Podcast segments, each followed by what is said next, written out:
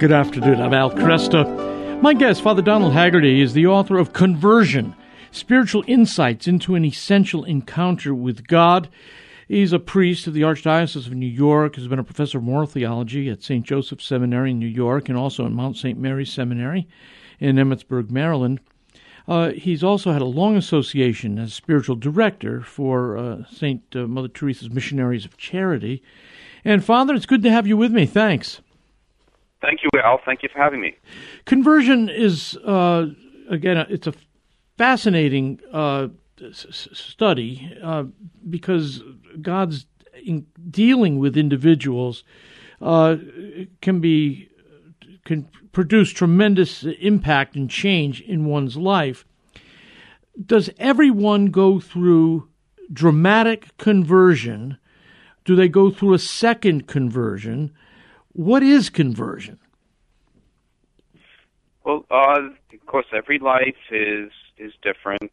Uh, some people, you know, have a fairly steady life with God from the beginning. Mm-hmm. On the other hand, I think we've always had in history, and we certainly have in the present uh, time, you know, many people, many young people who have some taste of Catholic practice and stray away from it and need you know some serious conversion of coming back to confession, coming back to the sacraments, and perhaps you know have had a serious you know sin in their in their past. Mm-hmm. Um, the question of second conversion is another you know serious matter, maybe a, a question in itself. But I think that all of us, it's a Lenten uh, refrain every year, the need for conversion. But this question really of having very direct immediate encounter with God and, you know, placing ourselves before the crucifixion of Jesus Christ and realizing uh, he really does ask, you know, this, this kind of question he asked Peter, you know, do you love me? Yeah. And this is what draws out from a soul uh, this deeper sense of a need for God, and that in itself is is conversion. I mean, conversion is a change, you know, in our sense of God mm-hmm. and mm-hmm. You know, the responses that, that come from that. Now, can one plan for a conversion? Is it a life project, or is it something that we really, uh, really can't control? I mean, it's an encounter with another person, and that person has the initiative. That's exactly right, Al. I think the uh, I think we have to realize God is very personal, and His grace uh, has its own timing. I mean, sometimes that's it's worth saying that too, because I think I know as a priest, many times parents, older people, um, are troubled and anxious about their their uh, sons and daughters, sure. and you know, especially this the my, my own parents' generation, older people, you know, see a lot of uh, uh, rejection of the church and dismissal of, of Catholic uh, practice. Mm-hmm. And but God has His own calendar on these things, and I think we we do have to trust. There is the great story in history of Monica, Saint Monica praying for her son, the future Saint Augustine, and prayer and sacrifice. You know the perseverance in that kind of prayer and trust that God, in the end, hears a, a mother and father's prayers. I mean, it reminds us that God is the one who will work this out and offer grace to people. So it's not something we can just uh, make as a project in our life and say, well, you know, I'll, I'll live my wild days, and then five years from now, on in the month of January, uh, I have my planned conversion. It, it doesn't work that way. Right, right, right. Um, the mercy of God, uh, Pope Francis, of course, has, has tried to make this uh, centerpiece of his pontificate. Uh, and yet, m- in modern America, mercy has become almost an alien concept. Uh, what makes mercy meaningful to people? Well, again, I think the, the question is of uh, something of encounter with God to face the reality uh, that is God hanging on that cross in Mhm. Jerusalem in the humanity of Jesus Christ who who offers He doesn't just pour out mercy like a wave upon us, but He offers the um, the opportunity to let His blood, you know, touch our own heart and soul in mercy. So suffering is key to it. Then the cost of of Christ in offering mercy. He he, he doesn't just he, he doesn't just throw it out there. Uh, it cost him something. I guess is what I'm trying to say. Yeah, that's uh, that's so important to um, to emphasize and to realize personally that he this was a terrible cost to go through the passion. And you know, some years ago when we had the Mel Gibson film, The mm-hmm. Passion, I think that that was a wonderful moment, you know, in in the church. Yes. Uh, even as some people did not like the graphic, you know, display there of the passion, but the reality is it was worse than that. Yes. And that was a moment of grace, I think, for so many people to to um, realize what did he go through for each of us personally.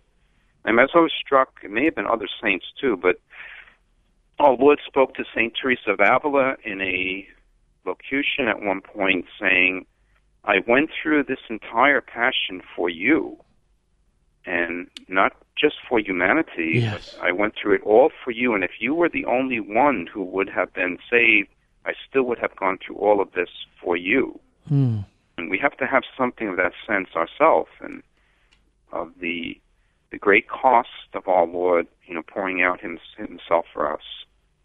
I think it's also, if you don't mind my saying too, they the um, we have to be careful of exaggerations of mercy, as though it is a kind of blanket amnesty and reprieve, yeah. uh, in, extended to toward all people, and that uh, that God doesn't care about the the reality of sin, and that's not what mercy is. Mercy is is a offer by God to a person now repentant and in a sense disgusted with sin and, and wants you know to draw closer to our Lord. The uh, the fruit of authentic conversion would be changed behavior.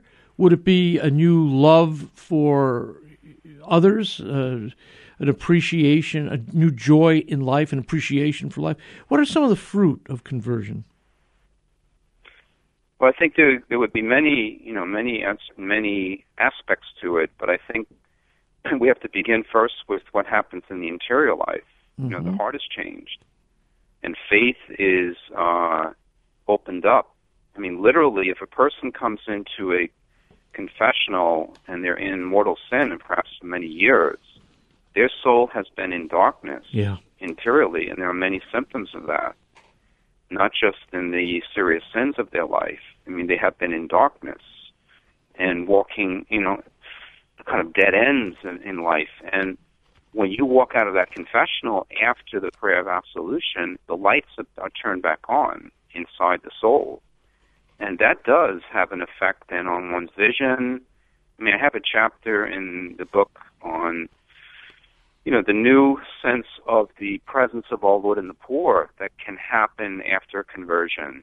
Um, the new, you know, kind of awareness of, you know, materialism in, mm-hmm. in one's own life that, you know, tends to, um, uh, you know, be reduced and, and offset then by a new awareness, you know, looking at the, the cross of Jesus in his own life of, of simplicity. You quote, of course, charity. All these things increase then in the life as as we return back to God. You've got a quote from uh, Saint Basil here that I'd never seen before. Uh, All the destitute look to our hands, just as we look to those of God when we are in need. That's a shocking thought. yeah, I think the uh, you know the reality of the poor. I mean, many people depends on where we live, I guess. If we mm-hmm. live in a city, there's more encounter with with poverty, and I think in the United States too, we have to be we have to be conscious. I mean, I have, as you mentioned, a long association with missionaries of charity. I've learned so much, you know, by contact with them, retreats with them, working as a volunteer with them, and I think the you know the truth that Mother Teresa spoke, you know, she she saw more poverty probably than anybody in history, traveling the entire world of this, the third world and the Western world, and and her comments, you know, often in the latter part of her life, in the in the last couple of decades of her life, were that you know the greatest poverty was in the West, in the loneliness, the isolation of souls, and I think um,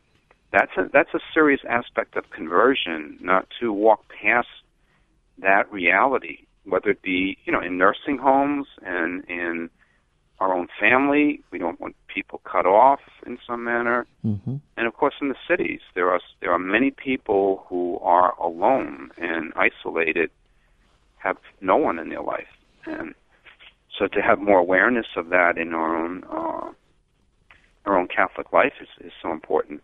And I think that's something that Pope Francis has made a great contribution to the church. Mm-hmm. He's always been there. John Paul, you know, went to the the third world countries, you know, and but this awareness is important, you know, in a kind of daily manner for all of us. We've got about a minute and a half left. You make much of the idea of a second conversion here. Tell us why that's so important. Well, I think that's that's a an idea that I I personally love very much. I've used it in retreats for years now with the Missionaries of Charity, mm-hmm. and that is an idea that goes back to the 1600s and a Jesuit of that time, who was also a novice master of the North American martyr Saint John de Brebeuf. But the idea that well along in life, you know, 15, 20 years along in living virtuously, living a committed, faithful, even devout life, it has to be a reawakening at another level. How serious it is to offer oneself before God. And I think it's a great, you know, a challenge in a marriage, in the priesthood, religious life, that we have to come to another threshold and cross it, mm-hmm. in which we realize a greater generosity, you know, that God is, is asking us to leap forward many times in life. Sometimes it could be in retirement years that, you know, yeah. you realize you can do so much more. Yes, yes. Yes, and, and, and to look upon that as a time of uh, great uh, ministry and fruitfulness and not just sort of some sort of secular heaven here on earth. Uh, Father, thank you so much. Wonderful getting to know you a bit, and I hope we can chat again in the future. That'd be great. Thank you for having me, Al. Father Donald Haggerty, this is a really a wonderful book, Conversion Spiritual Insights.